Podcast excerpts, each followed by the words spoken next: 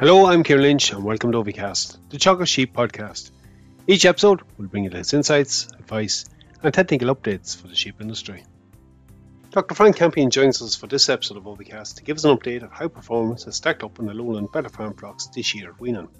We discuss the lamb performance, its implications for sale, feeding and finishing strategies that will be implemented on the farms in the coming weeks, and overall importance of assessing weight of lambs on commercial farms at the moment and being realistic about the expected time of finish.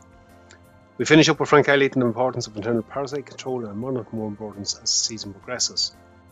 We start off, however, with Frank giving us an update on the weaning and how they compare to previous years. What we're seeing in a general trend, and it's probably typical to what's we're hearing around the country as well, is that performance is behind where it would have been this time last year, and it seems to have tailored off in that kind of seven to fourteen week period. And I suppose that's, like I said, that's quite typical of what we would have seen. There's you know, potentially different reasons for it on the farms. One of the reasons we're kind of looking at, particularly at the minute, is maybe it was grass supplies and particularly grass quality. You know, end of May, start of June, things might have got a bit ahead of us. And then on some of the farms, dry conditions would have slowed growth a little bit, and we might have been inclined to graze heavier covers that we mightn't have in other years just to try and make sure we kept enough grass ahead of us. So that's kind of where we're sitting at at the minute. So I suppose the plan, the thing with to do with the weights now is they are what they are, is to make a plan going forward. I think Frank, it's fair enough. Like we had you on a couple of weeks ago, more or less up to seven weeks. Performance was good. It was on par with last year. Some ups, some downs, but on average, performance was quite good. Anecdotally, as you indicated, around the country, a lot would suggest the lamb performance did tail off a lot in that May period. Grass quality probably is the biggest reason for parasite challenge. Other things kicking in as well. Hmm. Yeah, no, exactly. And look at most of the flocks would have had to go in with a, an anthelmintic drench sometime between that seven and fourteen weeks, so there would have been an anthelmintic challenge. And that will, you know, if you don't get in on time, it will affect growth. But I don't think that's the overriding problem that we're seeing this year.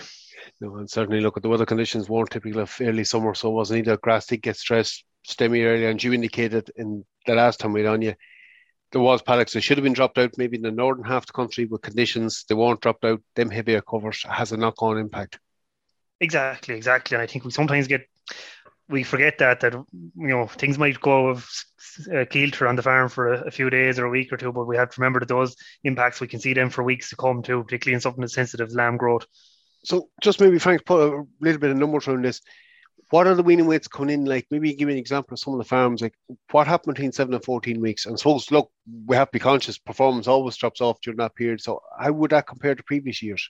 Yes, look at as you as you said yourself, performance will always drop off off after seven weeks and up to fourteen weeks.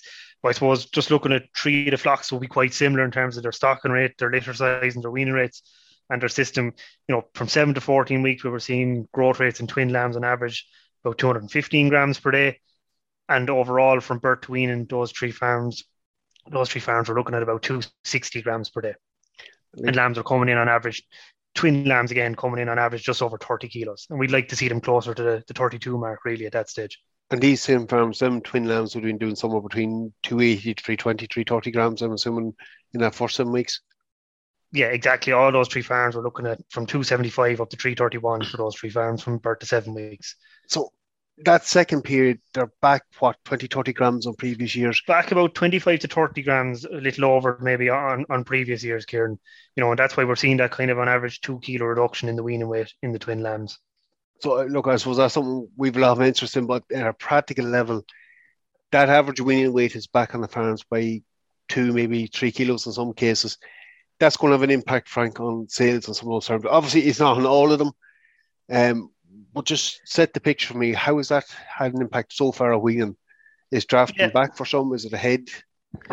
No, so look at you're right, Kieran. It's it's not for every farm, and it's important to remember that there's a variation in these flocks, the same as there's a variation in any group of farms that you'd look at.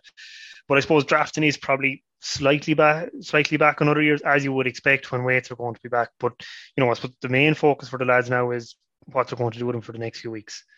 You know, and to kind of get a handle on what they have and what they don't have, and I think often the temptation when performance is back is we will say, well, look, at we need to do something drastic here, and we'll run in and start throwing concentrates at the problem or start doing things radically. It's about making a, a plan. So if we look at the the weaning weights, and we've talked about growth rates and average weights, and they're interesting, but they often hide the story, and it's not the real. They're not the real figure at farm level that we probably need. It's you know what categories your lambs fit into. So what we've done with the lads is we've looked at the weight categories in terms of you know how many lambs are less than 25 kilos, how many are greater than 35 kilos, how many lambs are sitting in between. You know, and the lads will sit down and look at their weaning weights and break it down like that themselves as well. And so, basically, those kind of less than 25 kilo lambs, there's probably about 10% of the lambs in each of those flocks sitting at that. And you know, we're not going to panic about them for the minute. It's the, the rest of them we're going to see how we can move them along. So in, in reality, so Frank, for them really late lambs on those farms, they're long keep lambs. Those farmers, I'm assuming, have adapted their systems to carry them right the way through. Exactly, yeah. So for for for the for the lads in the program, what their idea with those lambs is exactly Kieran, they're long keep. They're going to be left on grass for the summer, good quality grass that is, and managing the main bunch of lambs. They're not going to run in and start feeding those lambs meal feeding them or anything like that till later on in the year. Some of them lambs won't be gone out of the farm until early next year. And there's no problem with that because we've seen over previous years there'll be a jump in lamb price at that stage and they have the system adapted that they can hold on to some of those lambs over the winter. I think, Frank, just in your experience in the store lamb finishing work you've been involved in, like for some of them lambs, grass intake, physical intake is one of the limiting factors. With meal supplementation, you're not going to get that response. You're not necessarily going to get as good a response in those late lambs anywhere if you do put in that level of feed. No, that's exactly it, Kieran. You're not. You're not going to miraculously make that very slight lamb suddenly into a good lamb by feeding it about a meal. In most cases, what you'll end up doing, as you say, intake is limited to a certain amount anyway. You'll get a very modest increase in growth rate, but not enough to make any big difference. And that you're better off to put some cheaper gain on those true, gra- true grass rather than run in with your meal. So that's the tail enders. Mm. Take me through the rest of the lambs in those farms. So look at, I suppose what we'd be looking at then is to see where the rest of them are sitting and you know, if it's a case that we're worried that there's a very a lot of light lambs or a lot of behind performance lambs on the farm, and we want to start feeding a bit of concentrates, that those lambs that we pulled out, there's about 20%, 20, 25% in each of the flocks of the lambs that are 35 kilos plus. You know, now some of them will have been drafted a wean, a small percentage of them, and some of them are still sitting there. And if we're going to feed meal to them, it's about we'll concentrate it at them. So we'll have what we call a finishing group. And basically from here until throughout the summer, there'll be kind of any lamb that hits within kind of 10 kilos of drafting weight. We'll pull them out into this group. They'll be getting a small amount of concentrate, somewhere between 300 grams and a half a kilo a day, being fed out in trucks. And we'll be finishing out that group the whole summer. And as lambs come up to the weight, you know, as come in within, you know, 10 kilos of the drafting weight, they'll, they'll start drifting into that group as well and going on a little bit of concentrates. And then everything else will be basically run as one group in as much as possible.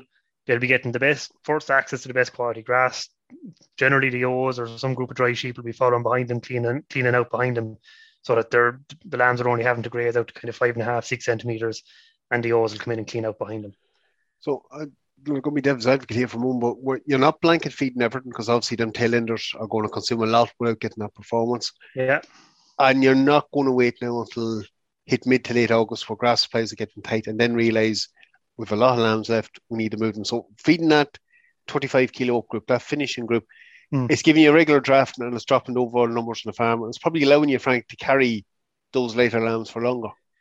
Well, that's exactly it, Kieran. You're moving. You're you're not you're not waiting and seeing and waiting until you get into mid August and suddenly grass getting tight and you're in a in a in a panic situation. And as you said, because you're moving lambs consistently throughout the summer, you are freeing up that extra bit of grass that you can keep the lighter lambs and the tail enders longer out on grass into the year. So it has a knock on effect.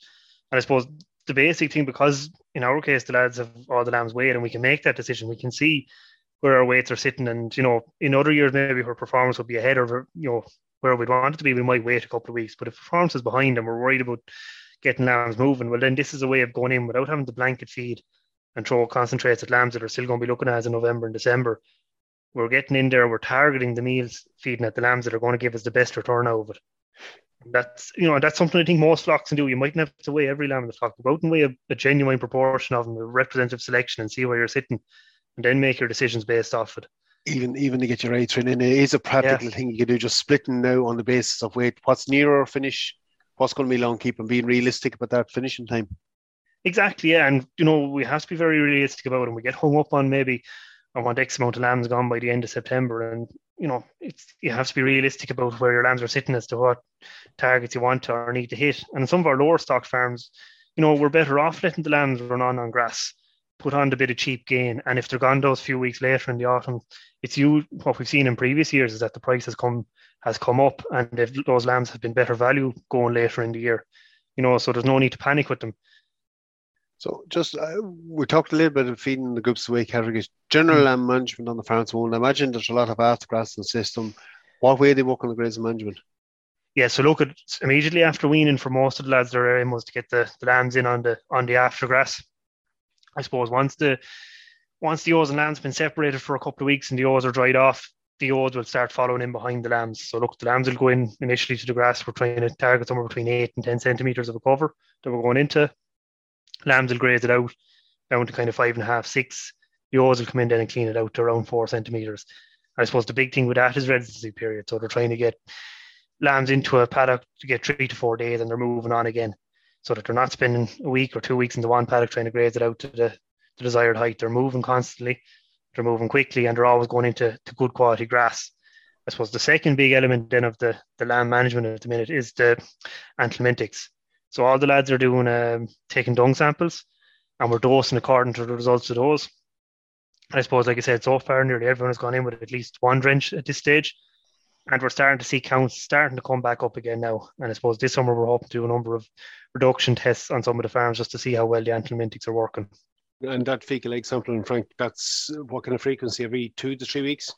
Yeah, so every two to three weeks the flocks are doing it. I suppose okay. ideally we'd be going every two weeks. It just depends on when the last dose was given.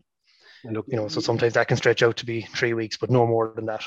Okay, and look, you, you touched on something that's very important here. It's one thing you're doing on the farms is some of you are going to test efficacy. Some of them commonly used products. We know as the year progresses, it becomes more challenging. It is probably one of those things that impinge performance as we head into that August September period.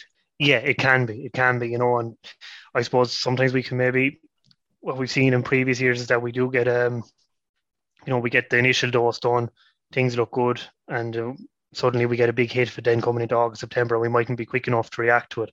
So if we're regularly taking the, the fecal samples and keeping an eye on it, we'll get in on time and we won't put any check on growth in that August, September period of time. Frank, look, it was good getting updated, and I think it's it's resonating with what we're seeing around the country. Probably the key message of it all is check where you are at the moment, and if you need to supplement, target that supplementation. Yeah, that's exactly exactly it. You know, if, if you're not happy with where you are, you know, make a plan. There's no need to panic and throw the creep feeder out in the middle of everything. It's a bit of targeted supplementation at the right type of lambs will help move, speed up the drafting pattern and allow you maybe to keep some of those tail end lambs longer into the year. Okay. Frank, good getting an update from you. We'll have you back on again in the autumn, I'm sure. Thanks for that today. Thanks, Kieran. We're going to wrap the episode up at this point. Updates on the Better Farm program are available on the sheep section of the Teagasc webpage, also in the Teagasc Sheep newsletter, and we'll have Frank on again later in the year on this podcast. That's it for me for this episode. Again, for any updates on Sheep Program, keep an eye on our Twitter page at Teagasc Sheep. I'm Kieran Lynch. Thanks for joining us. Don't forget to subscribe and get notified of any new episodes.